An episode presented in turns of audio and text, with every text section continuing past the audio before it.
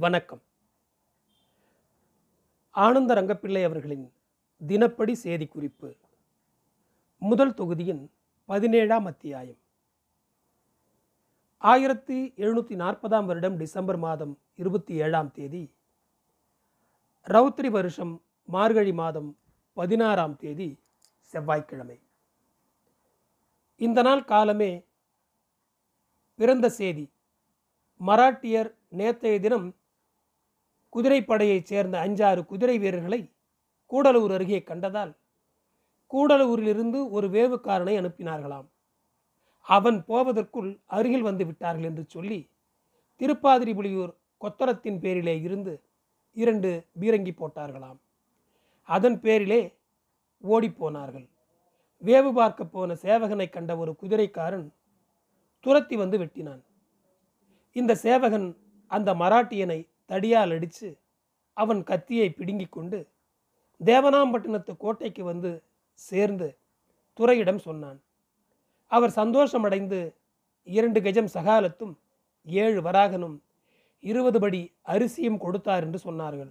அதன் பிறகு அன்றைய தினம் ஐம்பது அறுபது குதிரை வீரர்கள் பாகூருக்கு சேய்மை அதாவது அருகில் வந்தனர்.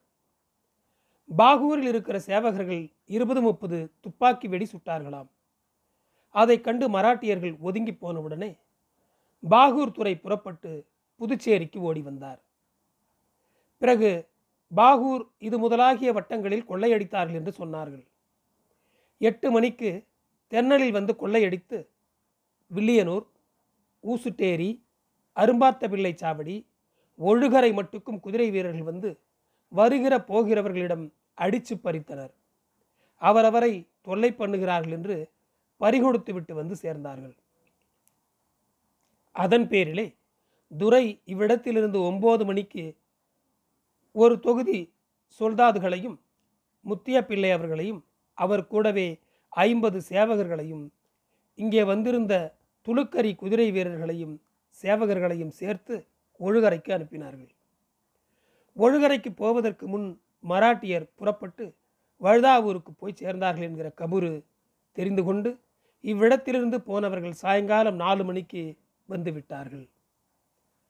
பரங்கிப்பேட்டையிலிருந்து எழுதி வந்த செய்தி மராட்டியர் வந்து கொள்ளையிட்டதை முதலில் இருந்து இந்த நாள் வரை எழுதிய பயணம் பதிமூணாம் தேதி சனிக்கிழமை காலமே திருவண்ணாமலையிலிருந்து இரண்டாயிரம் குதிரை புறப்பட்டு திருச்சிராப்பள்ளிக்கு போகிறோம் என்று காட்டிக்கொண்டு நேர்தெற்கே தியாகதுருக்கம் வரை போய் அங்கிருந்து கிழக்கே திரும்பி ராத்திரி விருத்தாசலத்துக்கு வந்து சேர்ந்தார்கள்.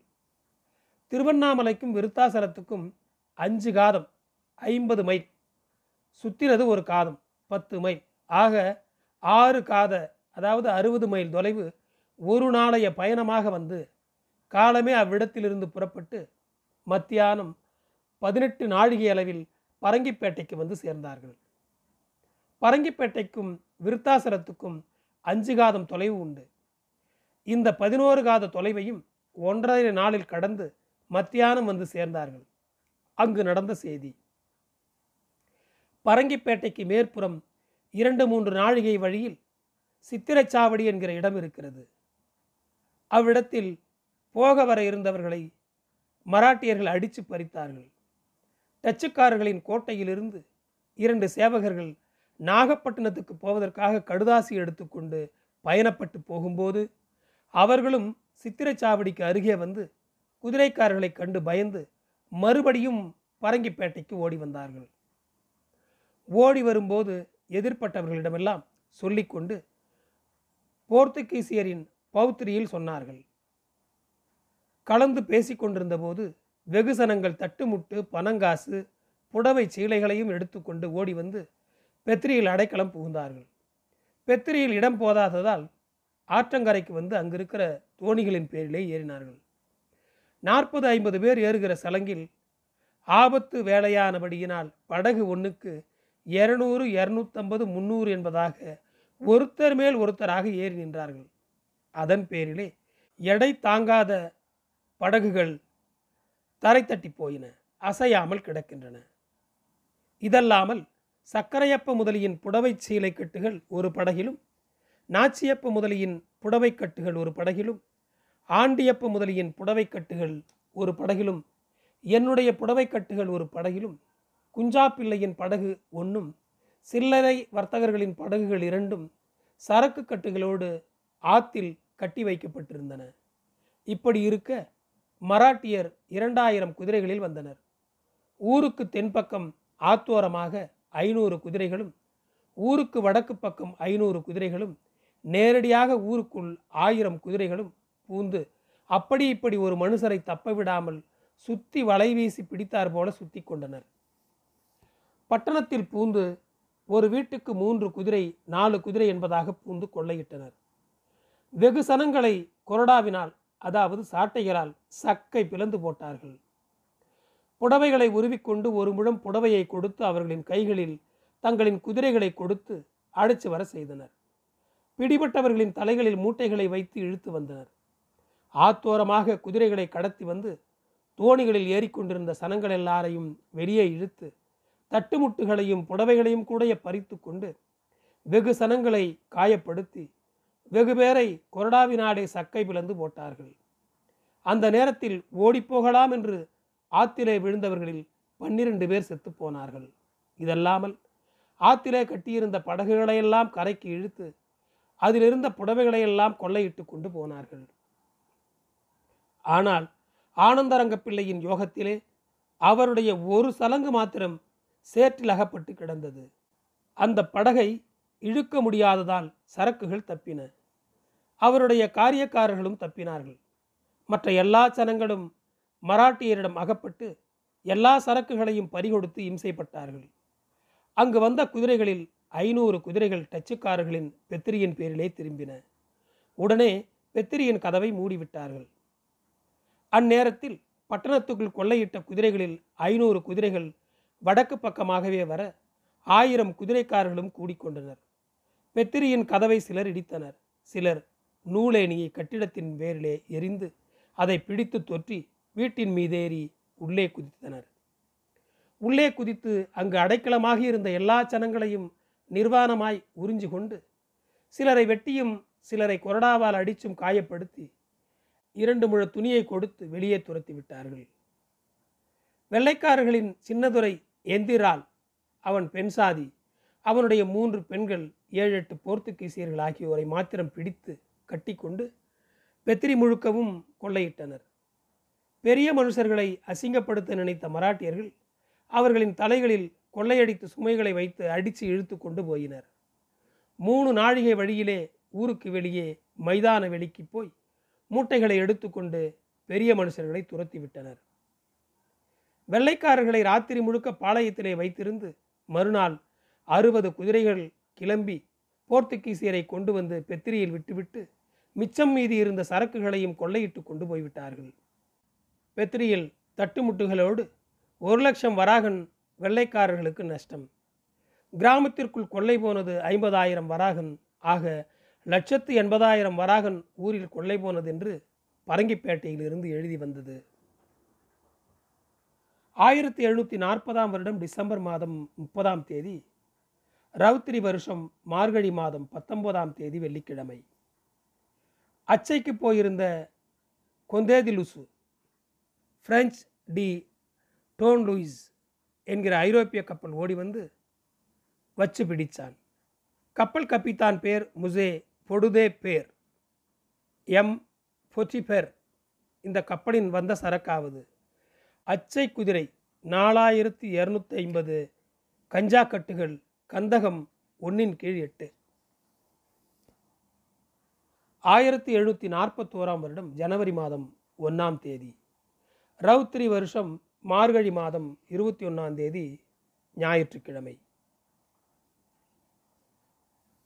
ஜனவரி புது வருட பண்டிகை கொண்டாடினார்கள்.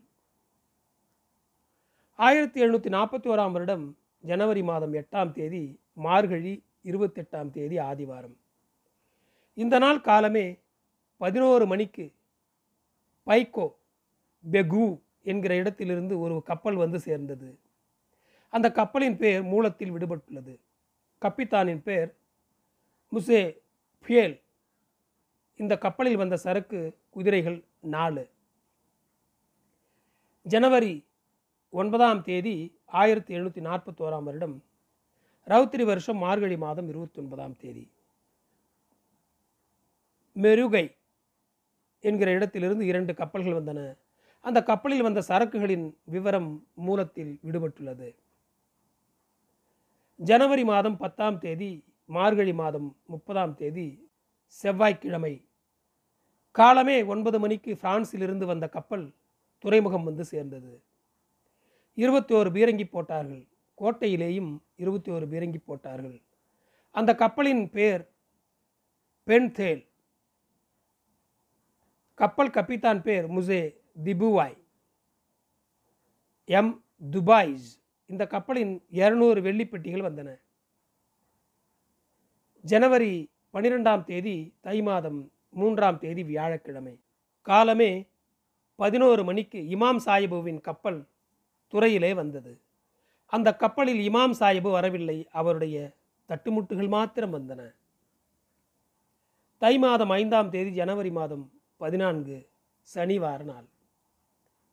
ஆற்காட்டிலிருந்து சாயங்காலம் ஐந்து மணிக்கு தோஸ்த் அலிகானின் பெண் சாதி சப்தர் அலிகானின் பெண் சாதி ஹசன் அலிகான் விதவை பெண் சாதி சந்தா சாஹிபுவின் பெண் சாதி ஆகியோரையும் பின்னையும் இங்கே இருக்கிற பெரிய மனுஷர்களின் பெண்டுகளையும் வேலூர் கோட்டைக்கு அழைத்து கொண்டு போவதற்காக மீர்குலாம் உசேனும் கான் பகதூரும் வந்தார்கள். அவர்களை எதிர்கொண்டு போய் அழைச்சி கொண்டு வந்தனர். காலமே வந்த கான் பகதூருக்கு கெவினி வாசற்படியில் ஏழு பீரங்கி போட்டார்கள். சாயங்காலம் வந்த மீர் குலாம் உசேனுக்கு ஒன்பது பீரங்கி போட்டார்கள். ஆயிரத்தி எழுநூற்றி நாற்பத்தோராம் வருடம் ஜனவரி மாதம் பதினைந்தாம் தேதி ரவுத்ரி வருஷம் தை மாதம் ஆறாம் தேதி. சாயங்காலம் நாலு மணிக்கு மீர் குலாம் உசேன் ராஜஸ்ரீ துறை அவர்களை பேட்டி காண போனார். அவ்விடத்தில் நடந்த மரியாதைகள் மூலத்தில் காலியாக உள்ளது. ஆயிரத்தி எழுநூற்றி நாற்பத்தி ஓராம் வருடம் ஜனவரி மாதம் பதினாறாம் தேதி ரவுத்திரி வருஷம் தை மாதம் ஏழாம் தேதி சோமவாரம் நாள். காலமே பனிரெண்டு மணிக்கு புதுச்சேரியிலிருந்து நவாப் தோஸ்த் அலியின் பெண் சாதி நவாப் ஜப்தர் அலிகான் பெண் சாதி அசன் அலிகானின் பெண் சாதி சந்தா சாஹிபு பெண் சாதியும் படே சாஹிபு பெண் சாதியும் தவிர மற்ற பெண்டுகள் அனைவரும் சப்தர் அலிகானின் சகலர் போலூர் முகமது சாஹிபு குமாரன் மீர்குலாம் உசேன் ஹுசேன் உட்பட அனைவரும் பயணமாக புறப்பட்டு இரண்டு மணிக்கு கெவினி வாசல் படி தாண்டி வேலூர் கோட்டைக்கு பயணமானார்கள். போகும்போது கெவினி வாசல் படியில் இருபத்தி ஓரு பீரங்கி போட்டார்கள்.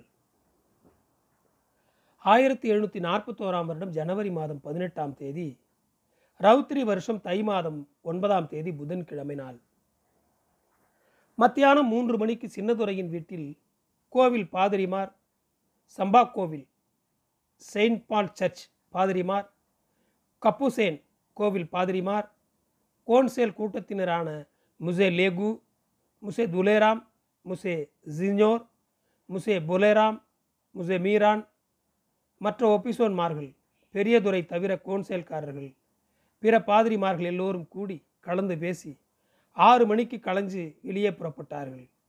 கூடி பேசிய பயணம் மூலத்தில் காலியாக உள்ளது. ஆயிரத்தி எழுநூற்றி நாற்பத்தோராம் வருடம் ஜனவரி மாதம் இருபதாம் தேதி ரவுத்திரி வருஷம் தை மாதம் பதினொன்றாம் தேதி வெள்ளிக்கிழமை.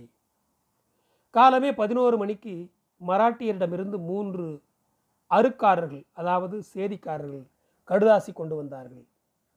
இப்போது திருச்சிராப்பள்ளி கோட்டையில் தங்கியுள்ள ரகோசி போன்ஸ்லவிடம் ராகோஜி போன்ஸ்லா இருந்து கொண்டு மராட்டியரும் ஒரு அருக்காரையனும் ஆக மூன்று பேர் வந்தார்கள்.